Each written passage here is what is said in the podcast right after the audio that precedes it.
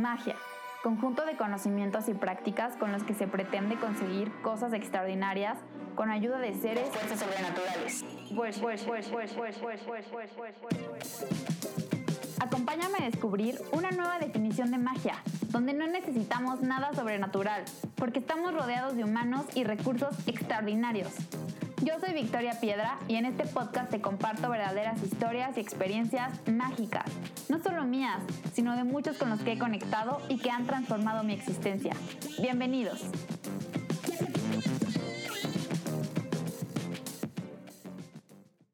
Hola a todos, ¿cómo están? Bienvenidos a un episodio más de Mágica Existencia. Hoy, como siempre, estoy súper emocionada de el episodio que vamos a grabar el día de hoy porque estoy con una persona que admiro y quiero muchísimo, que la verdad em, desde que llegó a mi vida pues también ha transformado muchas de las cosas que pienso, que creo, que siento y obviamente que soy. Y creo que es de esas, eh, esas relaciones abundantes, justamente de las que vamos a, a, platicar el día de hoy, que le abonan muchísimo a mi vida y que hacen mágica mi existencia. Estoy con Juan Pablo Urbiola Franco director de, él es director de una agencia creativa, pero eh, es por profesión, pero por convicción está súper enfocado al desarrollo humano también, le encanta el acompañamiento eh, con las personas desde el tema de las emociones. Eh, se lee casi un libro diario. no, no, no, diario, pero sí, le encanta leer y sabe de muchísimas cosas que es increíble platicar con él siempre porque siempre tiene una lección nueva que enseñar. Y pues estoy muy feliz de que estés aquí conmigo, Juanpi. Hola, Vic. No, pues a mí también me honra muchísimo este espacio. O sea, la verdad es que desde que me dijiste de Mágica Existencia, yo dije sí.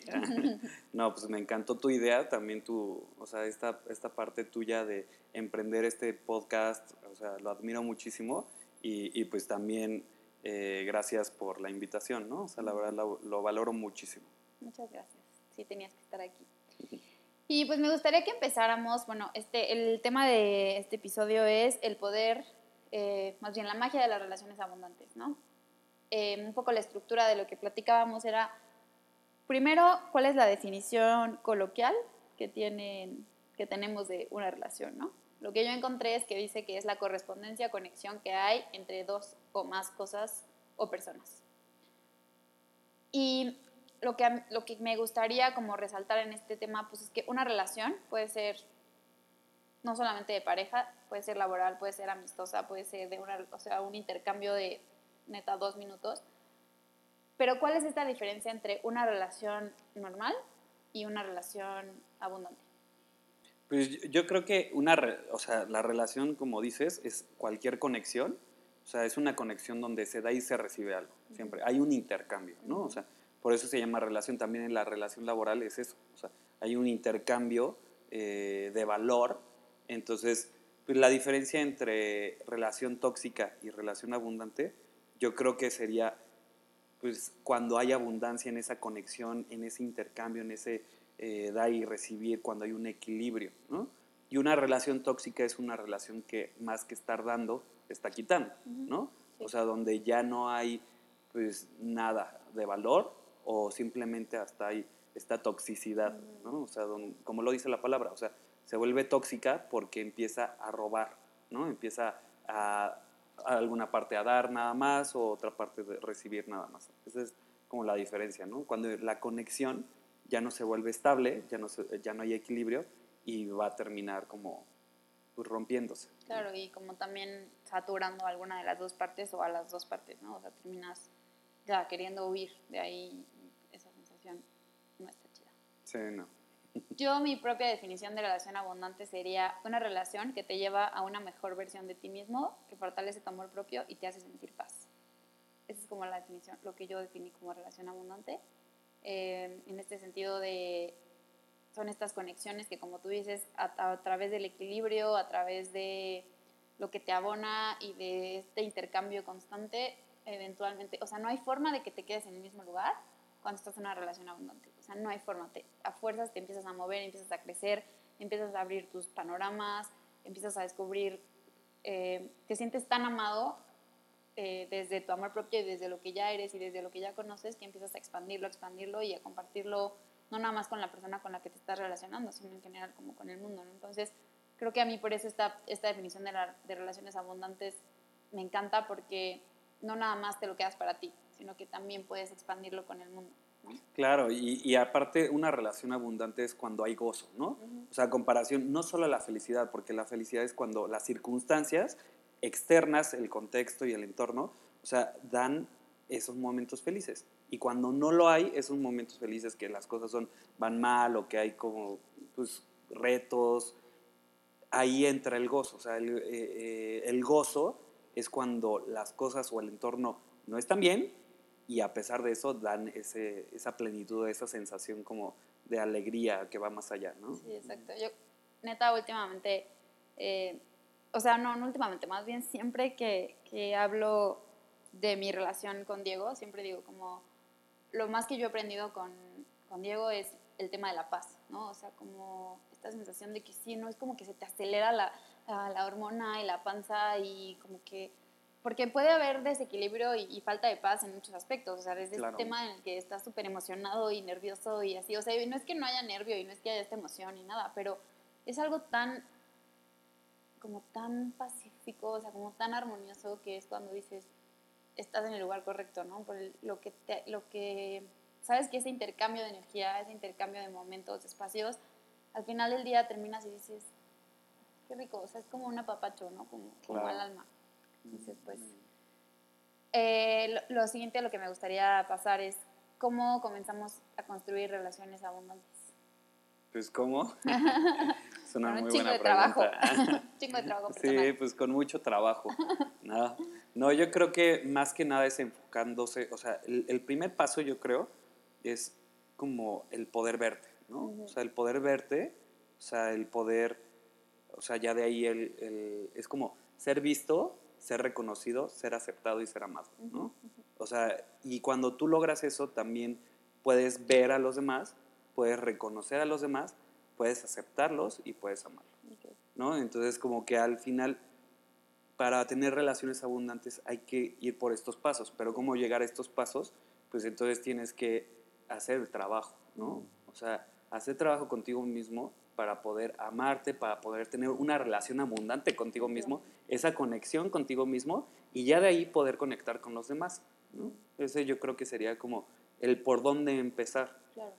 Creo que mucho este tema de ser visto, o sea, también ahondando más en este primer paso creo que es el autoconocimiento, ¿no? O sea, darte estos espacios de estar contigo, que creo que son como muy clave y obviamente como sin hacer juicio hacia nadie, eh, siento que muchas veces en, este, en esta necesidad de estar acompañados, eh, terminamos una relación y entramos a otra y a otra y a otra y a otra y en el inter, pues si algo no está bien, pues ya empiezan las infidelidades, y empiezan como todo este tipo de situaciones que en lugar de construir empiezan a destruir no solamente la relación y a la otra persona, sino a ti mismo también y te empiezas a alejar de tu verdadera esencia y creo que es lo más grave que nos puede pasar a los seres humanos, ¿no? Porque empiezas a dejar de sentirte suficiente y ya, o sea, adiós, adiós de ser vistos. Totalmente. No, y aparte, o sea, ve, es tan, o sea, este primer paso es tan como evidente que una relación con alguien siempre empieza por una, una mirada, ¿no? O sea, cuando tú ves a alguien, tú empiezas una relación, ¿no? Pero sobre todo es, empiezas, o sea, ¿cómo, o sea, ¿qué tanto nos genera, por ejemplo, una mirada de que a alguien le gustas? ¿no? O sea, en todo empieza por ahí, por, la, por el ser visto, y luego nos perdemos en buscar que los demás nos vean, ¿no? En, que el otro me reconozca a través de su mirada pero lo que debemos de buscar es justo vernos a nosotros, voltear a vernos, vernos a los ojos en el espejo, o sea, voltear a vernos, reconocernos, reconocer qué me gusta, qué no me gusta, que, o sea, entrar en, ese autoconocimiento, como es. Y ya de ahí puedes reconocerte, cuando sepa, sabes qué te gusta, pues también puedes encontrar las relaciones que te gustan, ¿no? O sea, porque al final no todos somos afines, por eso, o sea, es tan hermosa la diversidad, porque hay tantas cosas que nos hacen ser seres individuales y entonces ahí encontramos las diferencias, o sea, encontramos eso, pero que al final esas diferencias nos hacen que podamos ver al otro, que podamos reconocer al otro y que podamos aceptar al otro. Si todos fuéramos iguales, no tendríamos nada que aceptar, no tendríamos nada que reconocer, no tendríamos nada que ver. Claro. Sí, no sería una... Pues ahí sí ya se acaba la abundancia, porque no realmente no, no, puedes ver lo que el otro te puede aportar, ¿no? O sea, claro. desde dónde te puede aportar el otro. Y otra de las cosas como súper importantes, también ligándolo como al siguiente punto, que es, eh, también lo hablábamos en el, en el episodio anterior con Jessie, que es las personas tienen las mejores razones para hacer lo que son y para hacer lo que hacen, ¿no? O sea, la otra persona está dando lo mejor que puede desde donde lo que tiene y eso tiene que ver también con saber quién eres, con reconocerte y saber cuáles son tus heridas, cuáles son tus necesidades, cuáles son que son tuyas, o sea, que no son de la otra persona. Y también eso está bien difícil, o sea, antes que ahorita que lo digo también es como, oh, está bien difícil, o sea, no, no difícil, pero sí es, es un trabajo, ¿no? O sea, sí es un trabajo y que ves, muchas veces pues tampoco es fácil como mantener esta no expectativa, pero es lo que más abona también a la relación, ¿no? Totalmente, sí. O sea, yo creo que hay un libro que me gusta muchísimo, que por ahí se los dejamos, pero se llama El poder de la mirada a favor del encuentro, ¿no? O sea, y justo este cambio de mirada, de ver al otro, o sea, que sus diferencias, que su, o sea, que sus virtudes, que sus errores lo hacen ser único e irrepetible, o sea, también te hace aceptarlo. Y cuando aceptas al otro tal y como es, ahí es donde entra la abundancia, ¿no? O sea, porque no esperas como lo mismo donde no hay ni que dar ni que recibir y, no hay equilibrio. claro. Sí, como que empezamos a privarle al otro la oportunidad de darnos porque solamente le pedimos lo que nosotros queremos. ¿no? Y, de la forma que conocemos y no de otras formas que tal vez te puedan sorprender. Sí, sí, sí. Ahora, también ahí es importante identificar, que este es otro libro también súper padre que también les vamos a dejar, que es eh, cuál es el lenguaje del amor que la persona con la que estás, ya sea tu familia o tu pareja o un amigo, cuál es su lenguaje del amor, ¿no? Y, esto también viene del autoconocimiento, de, observarte, pero también de poder observar al otro desde una mirada amorosa, de, bueno, reconozco que este es tu lenguaje, ¿no? Y, no, y este es el mío, y como hablando dos lenguajes totalmente distintos, vamos a tener que encontrar una forma de llegar como a, este acuerdo y este punto medio en el que se pueda seguir dando la comunicación y la relación, pero eso no quiere decir que también sigamos siendo diferentes en este sentido, ¿no? Sí, o sea, muchas veces también amamos como esperemos ser amados, no como la otra persona necesita ser amado, ¿no? Y así mismo, o sea, hay veces que las otras personas nos aman como ellos saben amar, pero nunca como nosotros necesitamos ser amados. Entonces, cuando hay dos lenguajes diferentes, no coordinan, pues ahí es donde también no se puede dar esa relación porque ninguno está dispuesto a dar y a recibir lo que la otra parte está dando. Claro, totalmente. Em, me gustaría nada más como muy rápido eh, hablar de los lenguajes del amor. Primero, cuáles son estos cinco lenguajes del amor y después, en base a estos lenguajes, cómo podemos poner límites sanos desde el amor sabiendo cuál es mi lenguaje. ¿no? Que bueno, estos cinco lenguajes son el contacto físico, las palabras de afirmación, el tiempo de calidad, los actos de servicio y los regalos. Regalos. Eh, si quieren saber más, ahí está eh, o sea, el libro lo pueden descargar en PDF y creo que hay como hasta un test que puedes hacer ahí para saber cuál es el amor, pero lo más recomendable es que lean el libro completo para que vean más a detalle y también los casos que siempre ayudan un montón como a reforzar el mensaje, ¿no?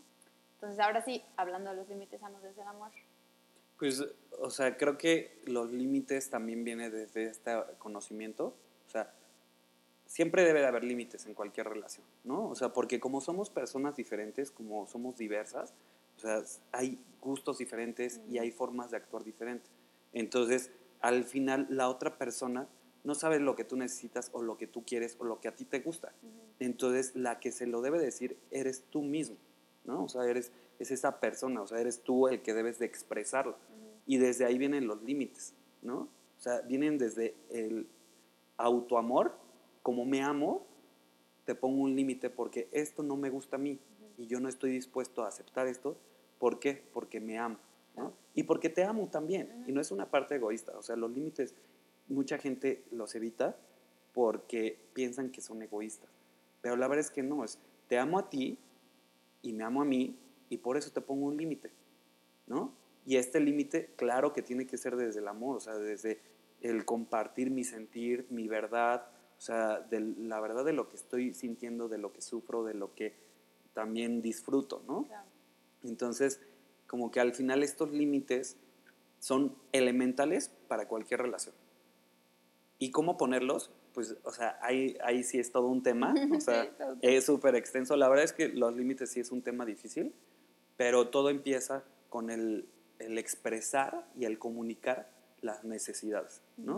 O sea, cuando tú haces esto, yo me siento, o sea, a mí me gustaría que hicieras esto. O sea, ya hay hasta varias fórmulas que son muy buenas para poner límites, como para practicarlos, de- desde la comunicación afectiva, efectiva, todo esto, ¿no? O sea, desde la inteligencia emocional.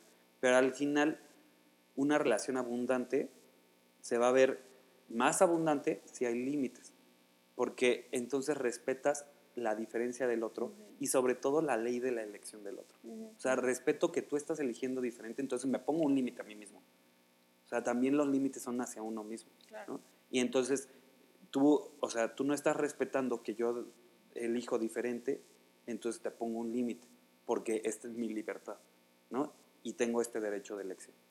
Creo que aquí es súper importante, o sea, sí, como tú dices, es, es un tema un poco complejo y también la neta es que no nos enseña, sobre todo en, en México, ¿no? O sea, nuestra cultura está muy poco acostumbrada a poner límites.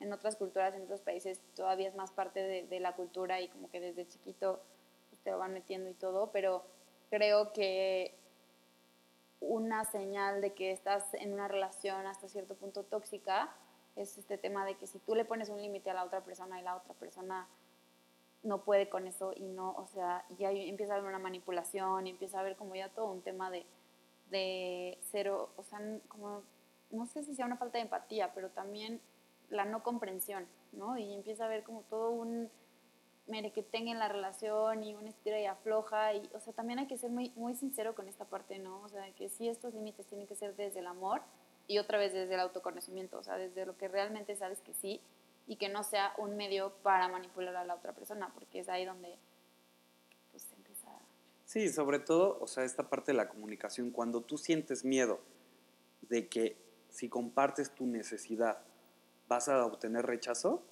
ahí es un, un indicador de que esta, esta relación puede ir hacia un camino tóxico. Porque entonces no estás dándole la oportunidad al otro, ni dándote la oportunidad a ti de ser amado incondicionalmente. Porque al final el amor incondicional es cuando aceptas a la otra persona con lo que viene, ¿no? Con lo que es, con las heridas, con toda esta parte, ¿no? O sea, hasta con los patrones. Eso no significa que permitas que esos patrones pues hagan tóxica la relación, sino que estás dispuesto a aceptarlos y a trabajarlos en conjunto, ¿no? Que ahí es donde dices, o sea, al final una relación abundante siempre te va a llevar a como algo más, o Ujú. sea, eh, te va a llevar a crecer, te va a llevar a dejar atrás cosas, cualquier cosa, cualquier situación, ¿no? O sea, que te pueda estar como alejando de esa felicidad y de ese gozo que al final es lo que buscamos todos.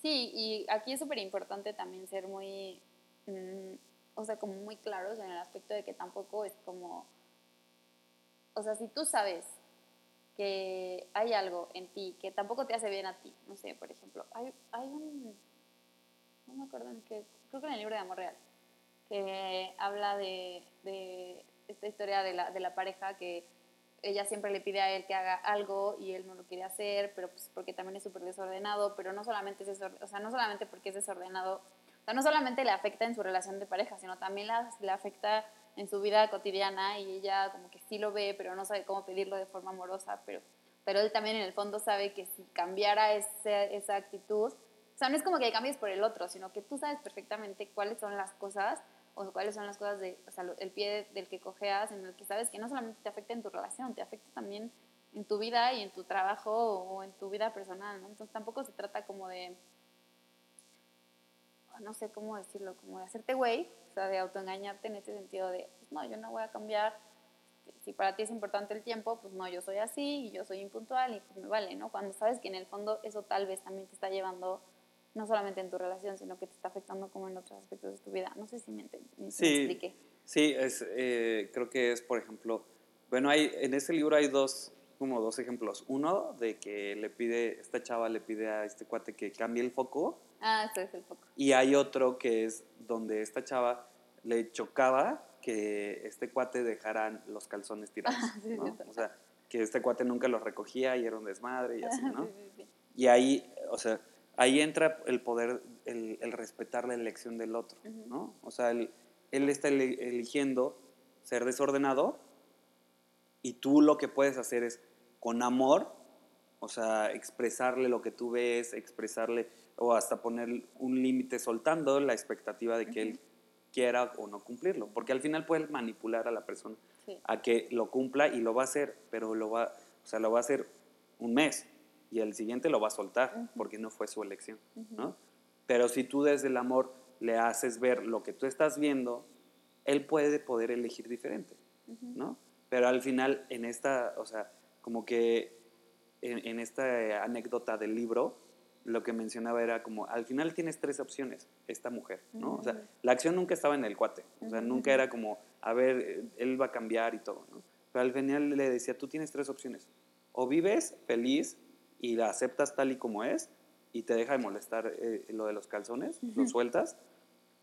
La segunda opción era, o vives, o sea, como infeliz, vives infeliz y odiando, o Ujú. sea, que él sea desordenado, y la tercera es lo dejas, ¿no? Y en eso la amiga sabia le dice, oye, pues que eh, esperabas, o sea, otra opción, y ella se queda como muy insatisfecha con estas opciones y le, y le dice, ¿qué esperabas eh, esta, una cuarta opción? Y le dice, pues no, esa cuarta opción no existe, o sea, donde él cambie y tú seas feliz, Ujú. porque ahí está en su elección, Claro. ¿no? Entonces al final con lo que ibas es, pues yo creo que también, o sea, hay cosas que puedes justo, o sea, esperar a que la otra persona cambie, soltando la expectativa, haciendo tus pedidos, poniendo tus límites, Ujú. pero hay cosas que ya no están en tus manos, ¿no? Y ahí es también donde entra el amor incondicional, donde me, de- o sea, me amo a mí misma, pero también te amo a ti que, que puedo soltar mi ego de, de querer que tú seas diferente. ¿no? O sea, no sé, esto es- eso es ya hay un otro tema aparte, Sí, ¿no? otro, otro, otro, otro- otro tema. Pero todo va- un curso de amor real. Pero va, va muy relacionado con, con la abundancia, ¿no? O sea, al final una relación abundante es también una relación llena de amor, ¿no? Hasta lo laboral, o sea, cuando hay Totalmente. un flujo, cuando hay un equilibrio, cuando hay un respeto, cuando hay límites, se va a dar esa abundancia, ¿no? Y pues desde mi experiencia, o sea, mis relaciones abundantes principalmente son en amigos. mis relaciones son, la verdad es que sí, sí tengo muchos amigos, o sea, son pocos, o sea, si los cuentas con las manos, pues con una me alcanza, pero son muy abundantes, Ujú. ¿no? Donde hay un, un equilibrio en dar y recibir, pero sobre todo lo más importante y lo que las más, más lo, lo hacen, o sea, las hacen abundantes, es el poder ser mi verdad, ¿no? Y el poder sentirme amado y aceptado completamente, o sea, con todos mis errores, con todas mis cagadas, con mi impuntualidad de repente, con, o sea, y mis amigos me aceptan y me hacen sentir aceptado Claro. y me ponen límites también. Ujú. O sea, me dicen, oye, pues eh, sí, sí te pido que a la próxima pues seas más puntual, ¿no?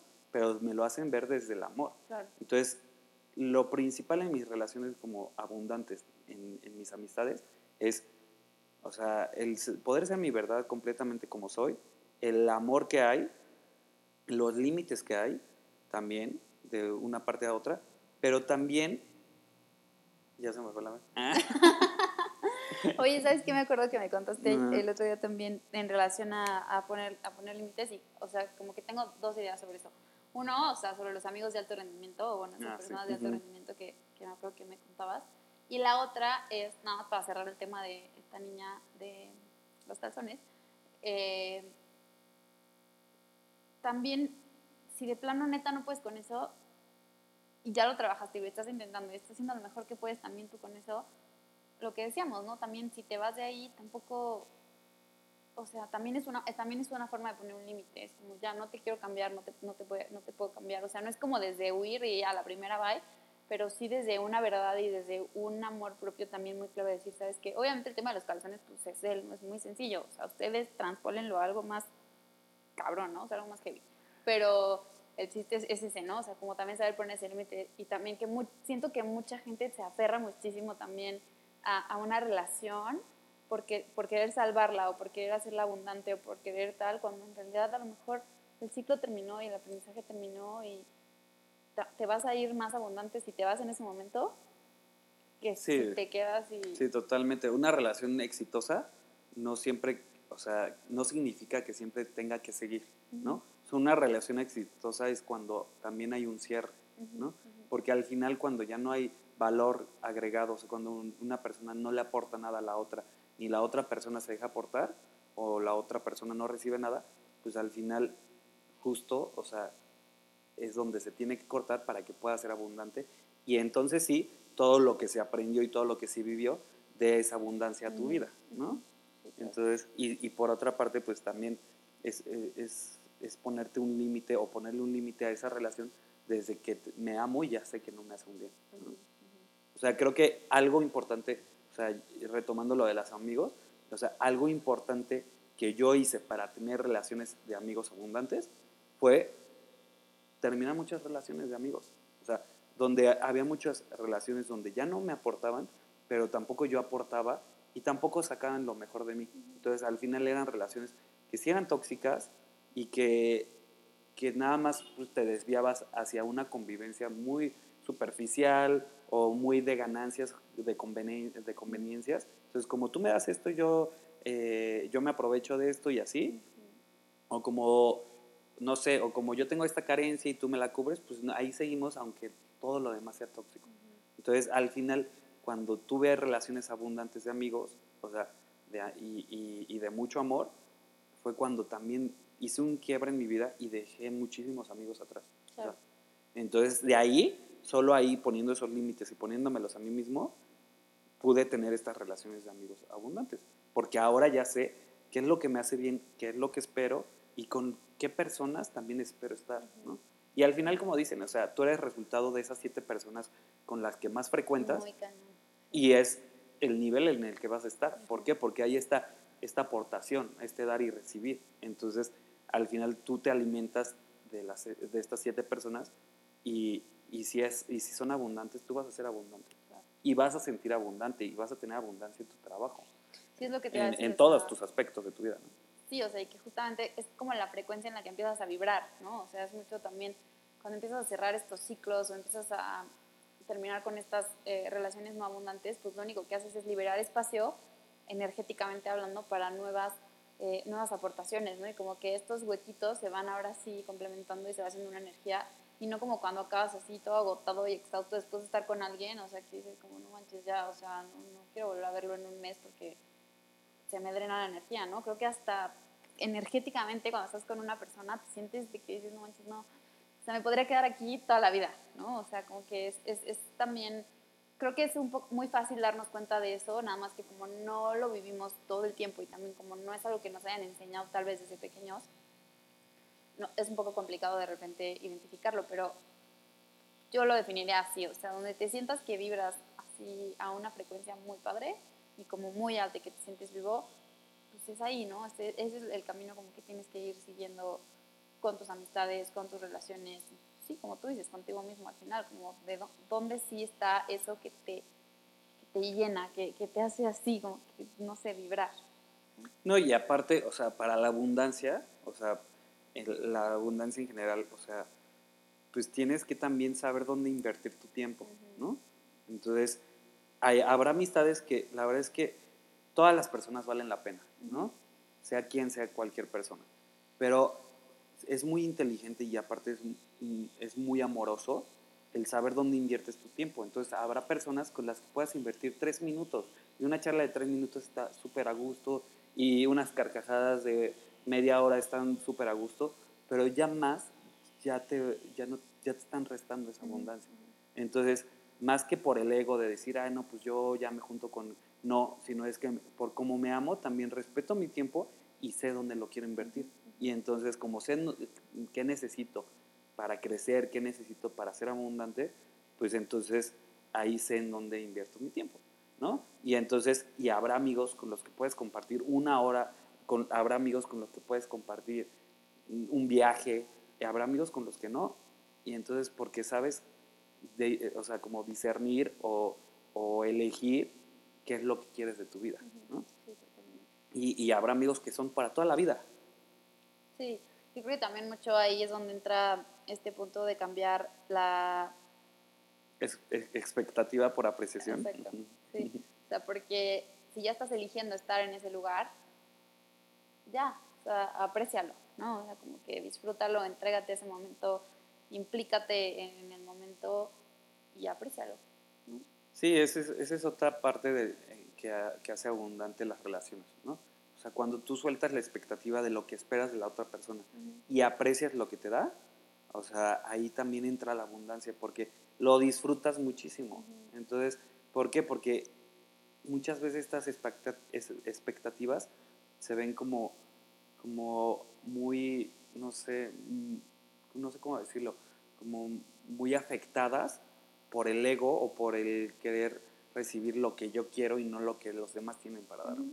Entonces se vuelve, se vuelve, la expectativa casi siempre es muy tóxica, ¿no? Ujú. Al contrario de la apreciación, o sea, la apreciación es, aprecias lo que está haciendo esa persona desde los recursos que tiene también, entonces valoras que lo está haciendo, o sea, desde lo mejor que tiene para dártelo, ¿no? Sí. Entonces, como que al final apreciar, hace poquito, eh, bueno, ayer me pasó que estaba un borrachito ahí en la calle, ¿no? Yo como estaba estorbando y estaba a mitad de la calle. Y yo pues así como que en mi cabeza, no, pues señor, muévase, ¿no? Pero en ese, ajá, en, en ese momento pues ya agarré y le grité así, señor, lo van a atropellar, ¿no? Ajá. Pero está tan borracho que se me acercó al coche y todo. Y como que en ese momento decidí cambiar mi mirada y dije, o sea, es- este cuate no sé lo que ha vivido y no sé por qué está aquí, ¿no? Pero sé que es una persona. Entonces, lo que le dije fue, ¿y cómo- qué tal está? ¿Qué- ¿Cómo va? Pues lo vayan a atropellar, hay que tener cuidado. Y el señor, o sea, me, me dijo, ay, no me acuerdo, pero me, hizo sentir súper amado, o sea, pero me hizo sentir, tener un día muy especial, porque el señor, cuídate, que estés muy bien. Y, o sea, con una energía, y bien borracho, eso sí, pero, pero con una energía que yo no sabía ni siquiera si, él sabía en dónde estaba, ¿no? Pero, pero sí así de que, y que te vaya muy bien, y mucho éxito. Entonces, me, me llenó mucho como el, se me hizo que pude apreciar lo que ese señor tenía para darme, o sea, desde su borrachez, desde su simpleza, Claro. lo aprecié y me, y me hizo abundante ese día, ¿no? O sea, ese día yo me sentí como con mucha energía y hasta muy contento y, y- y tuve un día excelente y hasta en mi trabajo cerré unas ventas también muy padres eh, desde esta actitud que traía como Sí, de alegría, de energía, ¿no? Qué chido. Sí, sí, sí, totalmente. Sí, creo que también mucho es este tema de de saber ver los momentos, ¿no? De, de esta- o sea, mucho es este tema que yo lo traigo un buen de estar, estar en el momento presente. Por- muchas veces también por traer tanta cosa de el pasado o del futuro, dejamos de ver y dejamos de apreciar estos momentos, pues no solamente, o sea, como lo que te pasó ayer, sino en general con, con la gente, ¿no? ¿Cuántas veces también llegamos con, con nuestros amigos, así como a querer descargar absolutamente todo y dejamos de apreciar eso, ¿no? O sea, como el... El momento presente, exacto, claro. momento presente. Sí, la expectativa siempre va, y qué bueno que tocas ese tema, es súper importante. O sea, la expectativa siempre va, o sea, en el futuro y en el pasado. O sea, siempre, siempre. Sí. Y la verdad es que, o sea, la apreciación siempre está en el presente. ¿no? Entonces, al final, la expectativa es un autosabotaje. ¿sabes? Es algo que te aleja eh, de, de hasta tu propia felicidad y de, de tu propio camino. Sí, también mucho desde lo que esperas ta- también de ti mismo, ¿no? O sea, de no apreciar tu ser, lo que tú eres, o sea, que tú ya eres suficiente. Que tú siendo lo que hoy eres, o sea, quién sabe qué vas a hacer mañana y quién sabe qué fuiste ayer, ¿no? También, yo platico mucho con mi hermana que a veces a las dos nos pasa esto de que a veces con nuestras parejas mucho les pedimos lo que no tenemos en casa y lo que sentimos que nosotras no tenemos eh, ya como mujeres individuales, ¿no? Entonces, o sea, sí, obviamente es, también es un trabajo, pero al final es poder observar eso, ¿no? O sea, poder decir, eh, esto no es mío, o sea, esto es de mi pasado o esto es de mi futuro, pero en este momento esto está bien y es lo mejor y, y es lo que necesito y es para mi mayor beneficio. Claro, y es- está desde esa aceptación a uno mismo y aceptación de las circunstancias y del, del entorno. ¿no? No, no, la aceptación no es resignación, Ujú. o sea, que quede bien claro. o sea, no no, ajá, no te resignas a la situación, sino que aceptas lo que hay para poder hasta cambiarlo. ¿no? Claro. Ahora sí que lo que aceptas, o sea, lo que resiste persiste y lo que aceptas transforma, que es de famosísimo Carl Jung. Me encanta. Ujú. Oye, y también, ay, ya se me olvidó.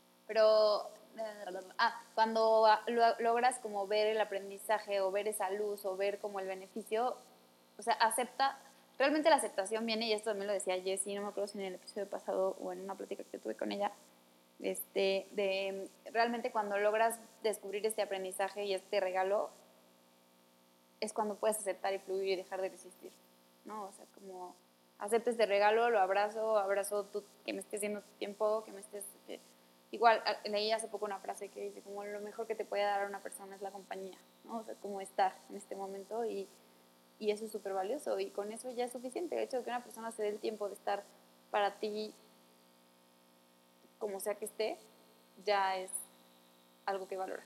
Claro, totalmente. Sí. Oye, pues ya para cerrar, me gustaría, bueno, no sé si quieres agregar algo más. No, creo que muy interesante lo que vamos tocando, está muy padre. Muy, muy concreto y muy conciso. Va a ser mi, mi podcast con entrevista más corto. Este, tengo unas preguntas de cierre que siempre le hago a todos mis invitados. Entonces, no hay respuestas buenas ni malas y tú te puedes extender lo que tú quieras en estas respuestas y son totalmente tuyas. El micrófono es tuyo. Ok. La primera es, ¿qué es para ti la magia? La magia.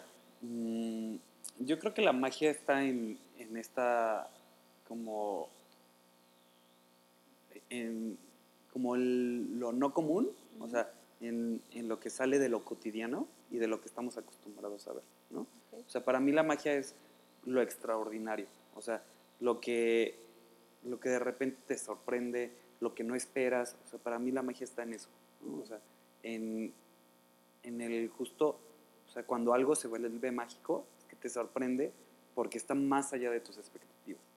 Y entonces ahí es donde lo aprecias también, ¿no? O sea, como que, no sé, a, a mí me, me gusta mucho este concepto de la magia porque como que todos esperamos esta cosa mágica y, y nos encanta y nos fascina la magia, ¿no? Pero creo que es par- parte de esto, o sea, de que la magia nos lleva a, al, bueno, más bien, o sea, cuando algo supera nuestras expectativas, es que se convierte en mágico, ¿no? Porque no lo esperas. Y entonces lo aprecias como sin querer queriendo, por así decirlo. ¿no? Ok, muy bien. ¿Qué cosas, personas o situaciones hacen mágica tu existencia hoy? Pues yo creo que mis amigos, o sea, mis amigos lo hacen como bastante, o sea, mi vida la hacen bastante mágica. Mm, creo que, o sea, últimamente muchas personas, o sea, como que creo que yo mismo me, hago magia, ma- o sea, como magia, hago magia en mi existencia, hago mágica mi existencia, porque como que me, detengo a veces a reflexionar, me, trabajo mucho en mí mismo, en- me, me alimento de buenas cosas, o sea, en el ejercicio y muchas cosas, ¿no? Entonces yo mismo me hago ma- mágica mi existencia y aparte las personas que están a mi alrededor, o sea, una persona en la calle me puede hacer, o sea, puede hacer magia en mi existencia. Entonces yo siento que las conexiones, o sea, las conexiones como sanas, las conexiones desde el amor, hacen mágica mi existencia. Eso, eso creo que es.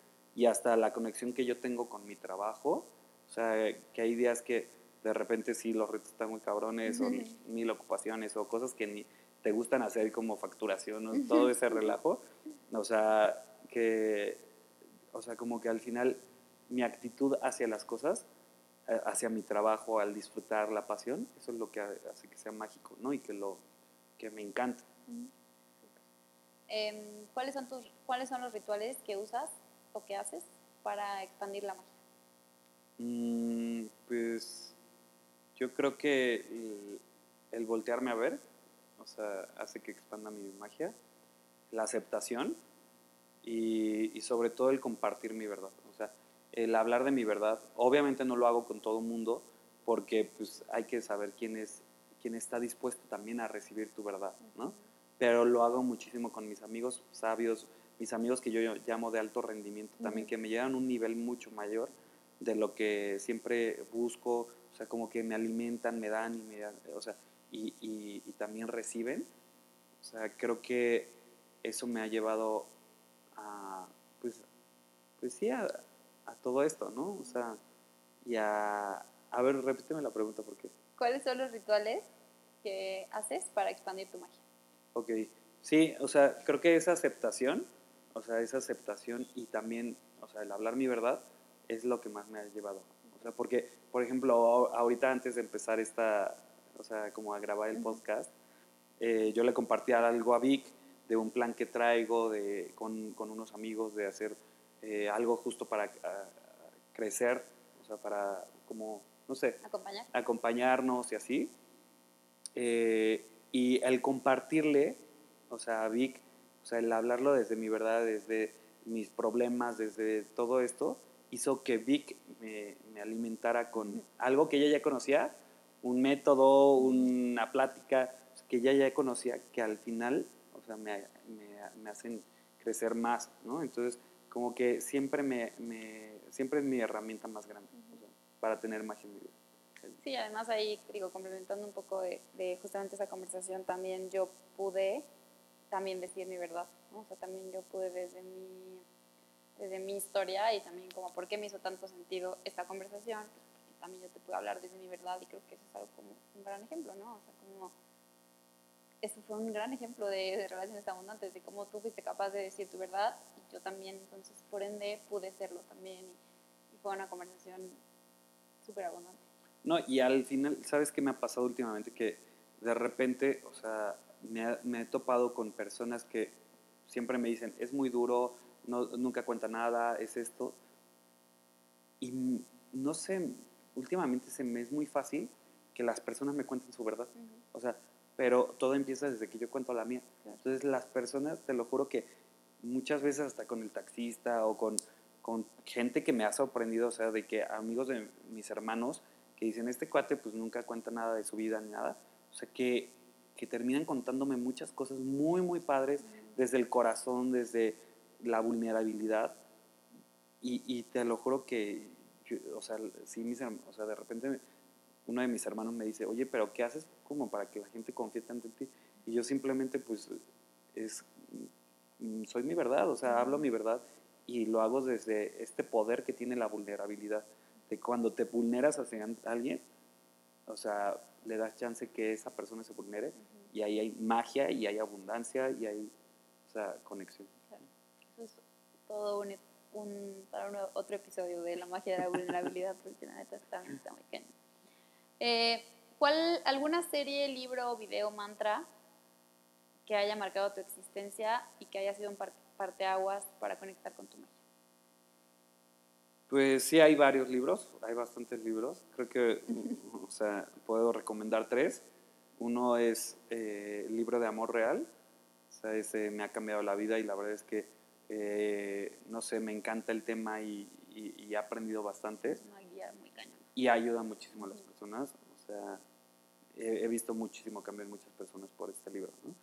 Otro es eh, pues el, el del poder de la mirada que también es un libro que me cambió, o sea, totalmente, y, y, que hasta lo sigo practicando continuamente, o sea, este libro en mi vida siempre está, ¿no? O sea, lo, las frases, las anécdotas, todo, siempre me recuerdan a que tengo que cambiar mi mirada hacia los demás y tengo que aceptar a los demás, y entonces ese libro hace que haya magia en mi vida.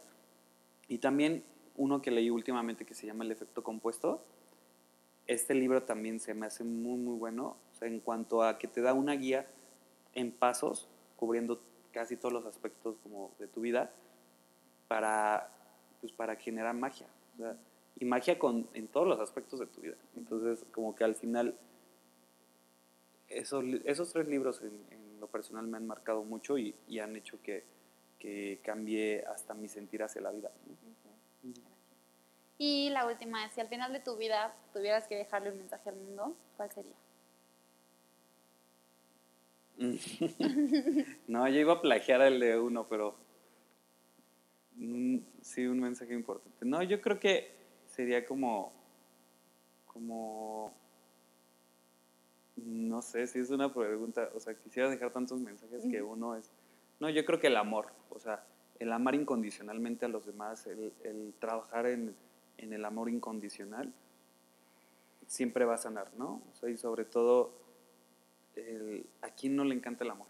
O sea, entonces, como que mi propósito mayor en esta vida es el amar, el siempre estar en una búsqueda constante de amar mejor y de amar no solo como se amar, sino como las personas necesitan. Entonces, sería, pues, mi mensaje sería eso, o sea, como arriesgate a amar, arriesgate a, trabajar para aprender a saber cómo amar. Eso sería. Muchas gracias. Pues esto fue todo el episodio. Muchas gracias Juan Pablo por acompañarme el día de hoy. Y gracias a ustedes si llegaron hasta el final de este, de este episodio. Recuerden que estamos en redes sociales como Mágica Existencia, en Facebook, en Instagram y pueden encontrar el episodio en Spotify, en Apple Podcast, en iVoox, en Google Podcast y en todas las plataformas de podcast. Eh, y si no, pues escríbanme para que les mande los links. Y nos vemos pronto, nos escuchamos la próxima semana.